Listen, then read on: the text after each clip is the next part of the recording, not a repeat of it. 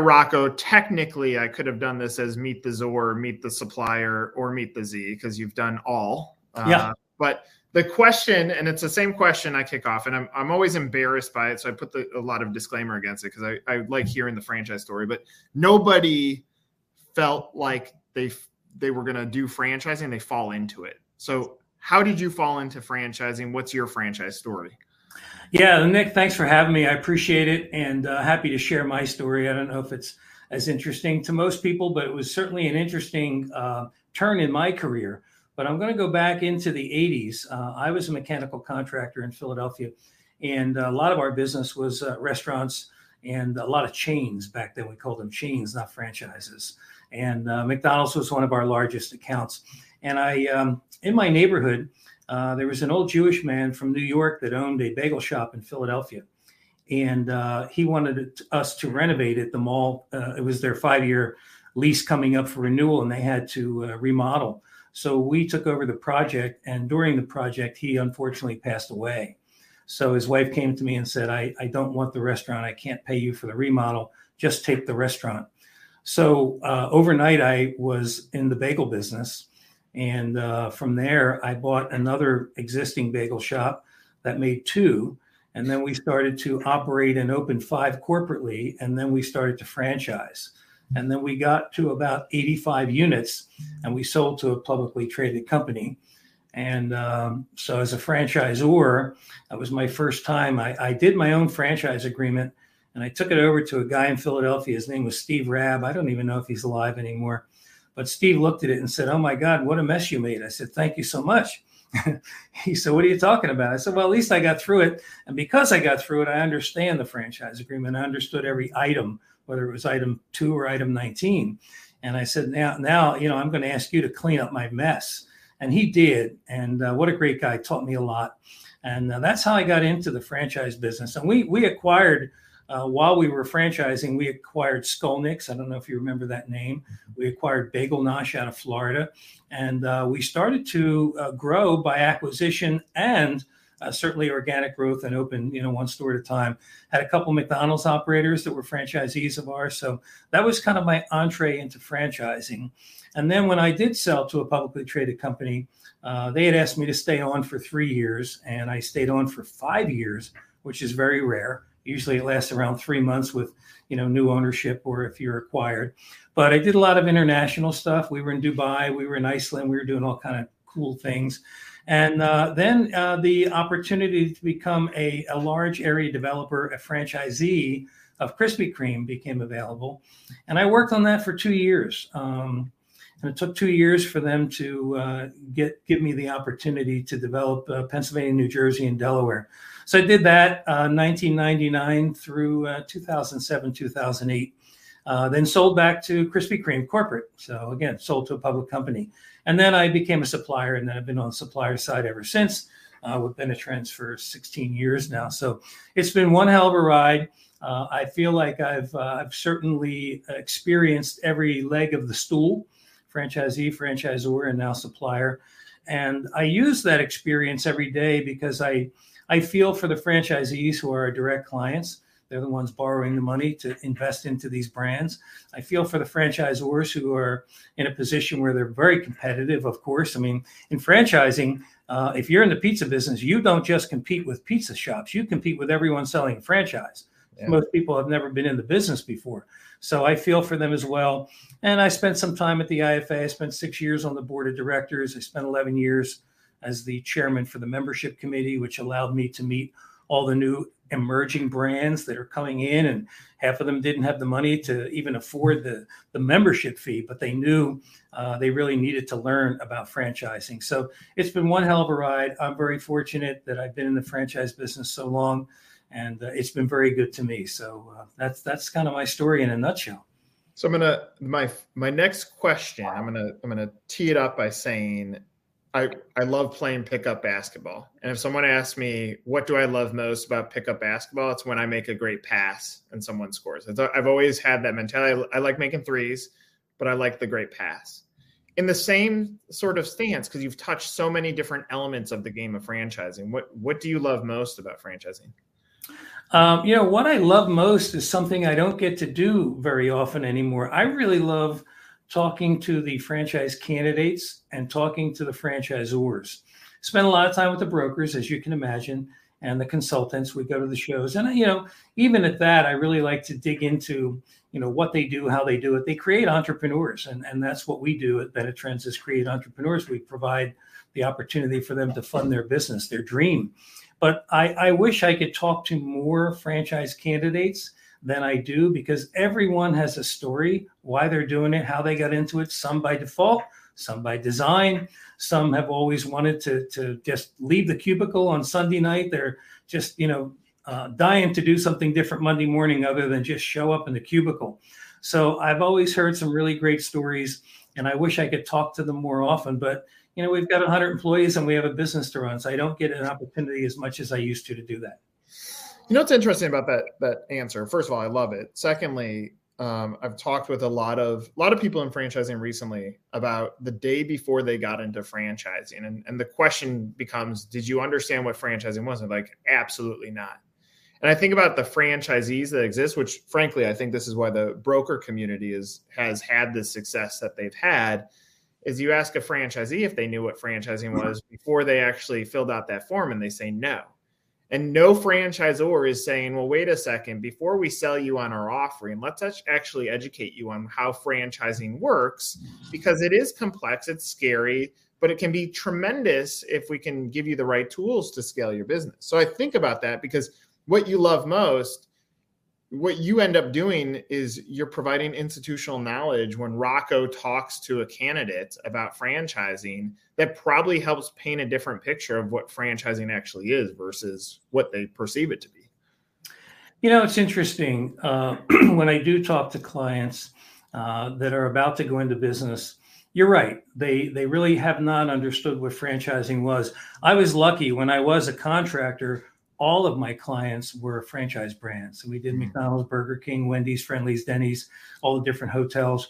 And I used to understand uh, from a from a contract from mechanical contractor's perspective, if I stock the if I stock parts for the equipment in McDonald's, I stock parts for every almost every McDonald's. If I stock parts for uh, Wendy's or Denny's, uh, they all have the same equipment. That was wonderful for us as a contractor, and it allowed me to understand how they scale, how they build, how they really get consistency to the end user. Because what they do is they they they really uh, duplicate everything, and that's the, the beauty of a proven system, right? Uh, but that still doesn't mean they've ever been entrepreneurs, even though they're going into a proven system. And I, I dig deep, even when we take on a new franchise brand. Uh, we recently took on a brand in Florida called PuraClean. And uh, before I took them on as a franchisor client, to fund their franchisees, I asked Steve White, the uh, the president and COO, if he would mind if I secretly shop the brand. Uh, that was kind of fun for me. I was able to secretly shop, go through the development stages, ask a lot of questions, call a few franchisees, and ask them if they would do it again, what the pros and cons were, and that allowed me to understand the brand. And then that allows me to share it with my team and allows me to share it with our lenders so I know who to match them up with. Now, you know, in a lot of cases, uh, maybe some other funding sources may not be able to spend that much time or really care or understand that. But I came from that world, so I love every piece of it. And it really gives me a much better bird's eye view of how to manage our relationship to the best of my ability when I understand as much as I can about the brand, their development schedule, their culture, and how they really are successful. It's almost like you should have documented that or fi- filmed you doing that research because it's like the your process there one i don't think a lot of lenders look at businesses that way. And so they're they're qualifying a candidate and qualifying the investment or the the funding uh, based on paper. And what you did is you dove into the the human psyche of the franchise owner and understanding like how viable is their is their growth strategy that misses and not just for for lenders that misses for for a lot of suppliers and for for franchisees is that if i'm if i'm helping frame a disappointment in franchising is that we don't go deep enough as an industry to make sure that people are set up to succeed so i met steve at an event and we smoked a cigar together and kind of bonded. And I asked him how long he's been doing it and a little bit about the, the business, just, you know, idle chat over a cigar and a glass of wine. And I find out that uh, he really doesn't have a, a funding partner because most of the partners that he was aware of said his deals were too small. And maybe they're too small for some lenders, but they're certainly not that small for other lenders. So by secretly shopping, that helped me understand the investment and what these franchisees could make if they were successful and followed the proven system. That allowed me to bring in some lenders and some different products. We, you know, we now have a fleet program. Uh, a lot of uh, the uh, the equipment required to purchase for a PuraClean is a specific vehicle with a specific uh, list of equipment. So uh, we we found lenders that had an absolute appetite for that, and it's been very successful. So again, uh, if I didn't dig deep enough, I would have never understood what his needs were, and that allowed us just to have a better relationship. And I also talked to the development team and said, look, you know, we at Benetrends, uh, we're your finance department right down the hall. We're very similar to your marketing department, your operations team, and your accounting team. So we're part of your brand. So you can't call me and say, "What did you do to my client?" My client is is telling me you didn't do this and you didn't do that. Um, probably the client didn't send us the information, and we log all that in. So if we're your partner and we're truly your partner, you treat us like a, another department within your brand, and you call us and say, "Hey, what's going on with John Doe?" And we tell you exactly what's going on. Go, okay, great, fine. Let's let's follow up and make it happen. And sure enough, about two weeks later, we had a client that didn't follow our system, of course, by collecting documents and things that we need. And the franchisor called and said, What's going on? They said, Oh, well, you know, those people at Benetrends aren't doing anything. So I happened to be with PuraClean that day and we got all the information and straightened it out. So that allowed us to really understand that we're uh, really a partnership, not just a funding source to someone. And I believe that is really, really important. And things go wrong. We have humans, we deal with lenders, uh, we deal with buyers. Uh, there's a lot of different ingredients that go into the successful launch of a brand uh, and a franchisee. So uh, we really take pride in the relationship and understanding what's going on and be very transparent so that everyone knows where we are in the process. So as you're as you're talking through that story, uh, and I don't normally put up another website, but I'm going to do it in this scenario. I pull up their site and everything that you just did you validated the business and now as a lending solution back to their franchise buyer.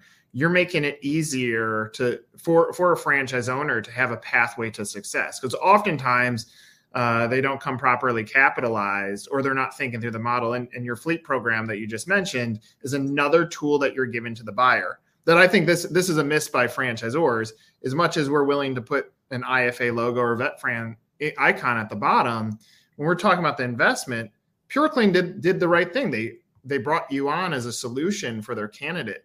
This is the point, in my opinion, that that franchisors should start talking about the benefits of working with you or or whatever lending partner that they have because it's an asset back to the buyer that's about to go through arguably the most complex investment and, and life shift that they're going to go through in their entire life.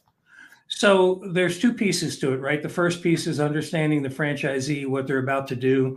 I was a franchisee. I invested a lot of money in Krispy Kreme. I know how scary it is. I know how uh, scary it was for spouses to believe their their husbands or their spouses about going into business. But the other side of it is when I do work with lenders, I tell the lenders I was at their corporate office many, many times. I met everyone on their team.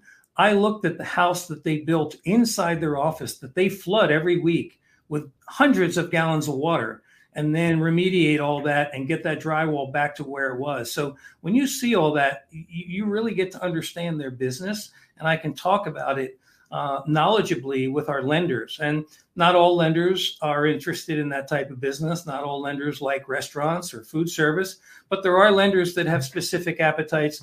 And I could really talk to them about the investment and what I perceive uh, is uh, is going to be the um, the, the business model. Now, we also do the business plans, Nick, and that's really important. As you well know, a franchisor really can't do a business plan for a franchise candidate. Some would call that an earnings claim because in that business plan, uh, we've got three year, five year projections and a lot of different financial information. But we do it for them. Uh, we take a look at the industry. We understand what the industry is, what uh, what piece of that industry PuraClean plays, and then most importantly, We understand the investment, where the location is, and what they could be doing. That ends up acting as a playbook for the franchisee. And after they really read the business plan, uh, we give them something a franchisor could not possibly do legally. And I think it helps the franchisor. Or it certainly helps the franchisee, and it helps the lender in a big way. So uh, that's been really, really fun for us. And we do it in house. Uh, so it gives us an idea of, of what these brands are doing and allows us to kind of, you know, look under the sheets and see what's going on. Benetrends is the logo, but is it really Rocco's story that has led into how Benetrends behaves as a brand today? Because you're you're you're reflecting back on all the things that you've been through as a entrepreneur and a, and a business operator. Is that how Benetrends has gotten to where it is today by relying on your backstory? No, not at all. I, I wish I could take credit for it, but but I can't. Uh, 40 years ago, our founder, Len Fisher, uh, who's been an ERISA attorney, a pension attorney for 55 years, uh, he is the guy who really is the architect behind the Rainmaker. Uh, that's the rollover for business startup. That allows anyone to use their retirement funds to start a business tax deferred and penalty free. We've been doing that for over 40 years, as you can see on the screen. And I didn't know you were going to bring this up. I'm glad you did. Uh, but you know, we've we've helped uh, that that number is a little outdated now. We've we've helped over 50,000 entrepreneurs use their retirement funds to start their business. So, simply stated, uh, right now, if you've got three or four hundred thousand dollars in your retirement fund, you've got a financial advisor managing that for you, and they're charging you about a point or a point and a half a year, uh, or a month or a week, however they bill you, uh, to manage that portfolio. As a lot of you understand now, I mean, the market hasn't been great. Uh, and when it is great, uh, it, it, usually lasts a little bit and then it goes down again. So that that money is being invested into a lot of different publicly traded companies. What if you could really take that money and invest it in yourself? Because right now you're investing it in Apple, Microsoft, anything else your financial advisor tells you to invest in, but you don't know who the management company is. You know, really know nothing about the product, and most of the time people buy stock to sell it. They don't really know. If I ask most people what their investments are in and what those companies do, most of them would say, I have no idea. So now you can invest in yourself and say, I believe in this brand and I'm going to be running it and I'm putting my money behind me for a change. And that is a total difference. So that was really uh, what started Benetrends. Uh, when I got there around 16 years ago, we were only doing the rollover. Uh, since then, we've uh, we've taken on a lot of SBA products uh, a lot of other different types of investments, and a lot of different ways to use your retirement funds. We have the uh, the Rainmaker Advantage Plan now, which is certainly a little different for those who have a little more cash. Uh, so there's a number of different plans. We have, you know, obviously a larger menu of products, but I would certainly give my team an enormous amount of credit for the relationships because, uh, as I said to you earlier, we're at 60, 70 shows a year. And that takes a damn good team to get out there on a consistent basis continue with the relationships, and then have our operating team back at the office make sure that we deliver. So it, it takes a village, my friend, and I'm glad to to be leading the village, but it definitely takes a village. So to the candidate, I, historically they're gonna they're gonna come to you through a broker, a consultant, or the franchisor. Yeah. But shouldn't shouldn't a candidate if if they understood the pathway of franchising before they even get into like can this brand make sense for me shouldn't they be talking to someone like you before they even go to the Zor or the broker to understand? Like, if you think about buying a house, it's not like I call the agent and say, I, I, need you to help me figure out what I can afford. You have some sort of sense of what you can afford before you start looking at the home. Is that kind of still backwards in franchising that I should know what I'm playing with to then align the right proper brand with me? Yeah, so that's an excellent thought, and uh, we think about it all the time. So we've stepped up our efforts on the internet. Our website constantly changes. We're out there with different search words. We really love finding people that want to be entrepreneurs, and we love to talk to them early on so they know how much business they can buy, just like you referred to. How much house can I buy? And it's not just how much I can buy, but what is it I want to buy and why? And do I have an interest or a passion for that? So we've been doing a lot of different webinars, seminars about educating entrepreneurs on what the first steps are. Mm-hmm. And certainly, uh, you know, we always say don't go hunting with an empty gun. Don't go looking for a franchise if you have no idea if you could afford it or not, or how much or how little you can afford. So that's always been a challenge for us. Anytime anyone gives us advice or or opinions about that, we love that because we are trying to find those folks early on, and we do rely on our referral partners uh, to do the same thing when they find folks early on that do want to be entrepreneurs they may not know. We always encourage our referral partners, especially the brokers and consultants, send them to us early before they even start looking at brands so we can evaluate and give them a pre-qual for an amount of money that we know they're going to get approved for. So they may be able to look at a few other brands that they thought they may not be able to afford before they worked with us to understand what they're capable of. If you think to franchisees, and, and there, there are going to be a percentage that that don't make it. Um, it could be funding, it could be wrong wrong brand, it could be wrong neighborhood, it could be wrong real estate. There's a million reasons to to uh, create a failure.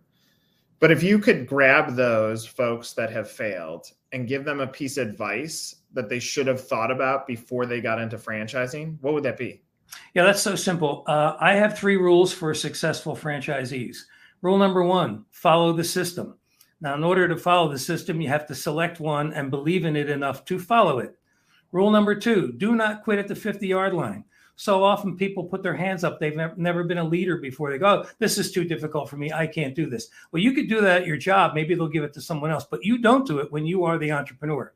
So, number one, follow the system. Number two, do not quit at the 50 yard line. Number three, do not go in undercapitalized. What do I mean by that? Well, the investment's $150,000. And I, I talk to franchisee, uh, franchisors all the time about this and say, What's your investment? Say, well, my franchise fee is 50 and it's another 150 for the equipment and supplies. Okay, great. That's 200. So let's figure your investment's going to be 260 or 280. Oh no, no, no, no. I don't I don't want to tell anybody that. Why don't you want to tell anyone that's the truth? We I mean, day one, you need uh, money for your training and your expenses. You need money for your utility deposits. You need money to uh, get your people hired and trained, and you need money for the first payroll and all the different things. And every brand is different. I don't know how long it takes any brand to ramp up to profitability. when we do a brand study, we ask them how long will it take before this person is going to be cash flow positive or break even. And the reason I ask is simple. I want to make sure that the the amount of working capital we provide for them yeah. is enough to get them through to that so they don't have to make any cuts or do away with marketing or not hire all the people they need to hire. So, you know, we're we're not just in the business of getting information from a candidate and providing a loan. We really go way too deep and talk about all the things they're going to experience. So we do set up the loan properly and we make sure they have enough money. For example, I might suggest they apply for a $300,000 loan even though they only need two. The big difference is they'll probably need 220 or 250 because there will be a delay in construction. There will be a uh, there will be weather. There will be a million things that delay whatever you thought in terms of a date you were going to open. If you only applied for a loan for 200 and you had to go back to the lender for another 100, it will not happen. So if you apply for 3 and you never use the 3, you don't pay for anything you don't use. So it's just a safer way to do it. The other thing I always also do, Nick, is I pressure test the franchise agreements. One of the things I look at is the um, the, the net worth requirements.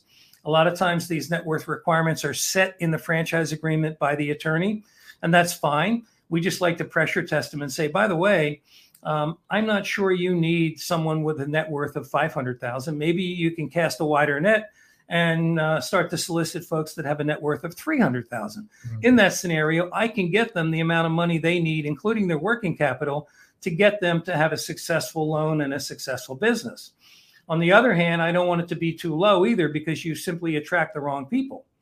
So we always take a look at all of the information in the FDD, and I don't mind sharing our thoughts. That doesn't mean a franchisor has to change, but we do at least go through it and say, here are some recommendations. Here's what we think could be possible if you'd like to at least evaluate it.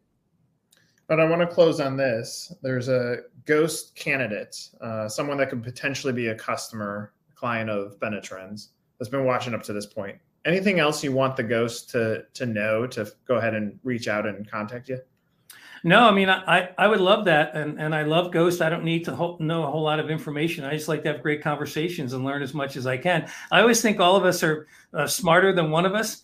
And, you know, I've been around long enough to make a lot of mistakes. So uh, I don't know that I'll live long enough to make every mistake. So I like to learn from others as well. So I do listen. Love it. Rocco, thanks for sharing your story. Uh, one of the good guys in franchising, most knowledgeable guys in franchising. Uh, appreciate you doing this. Uh, for Rocco, I'm Nick. This is another episode of Meet the Supplier slash Z slash Zor, just like we went through. Take care. Thank you so much, Nick. Really appreciate it. Have a great day.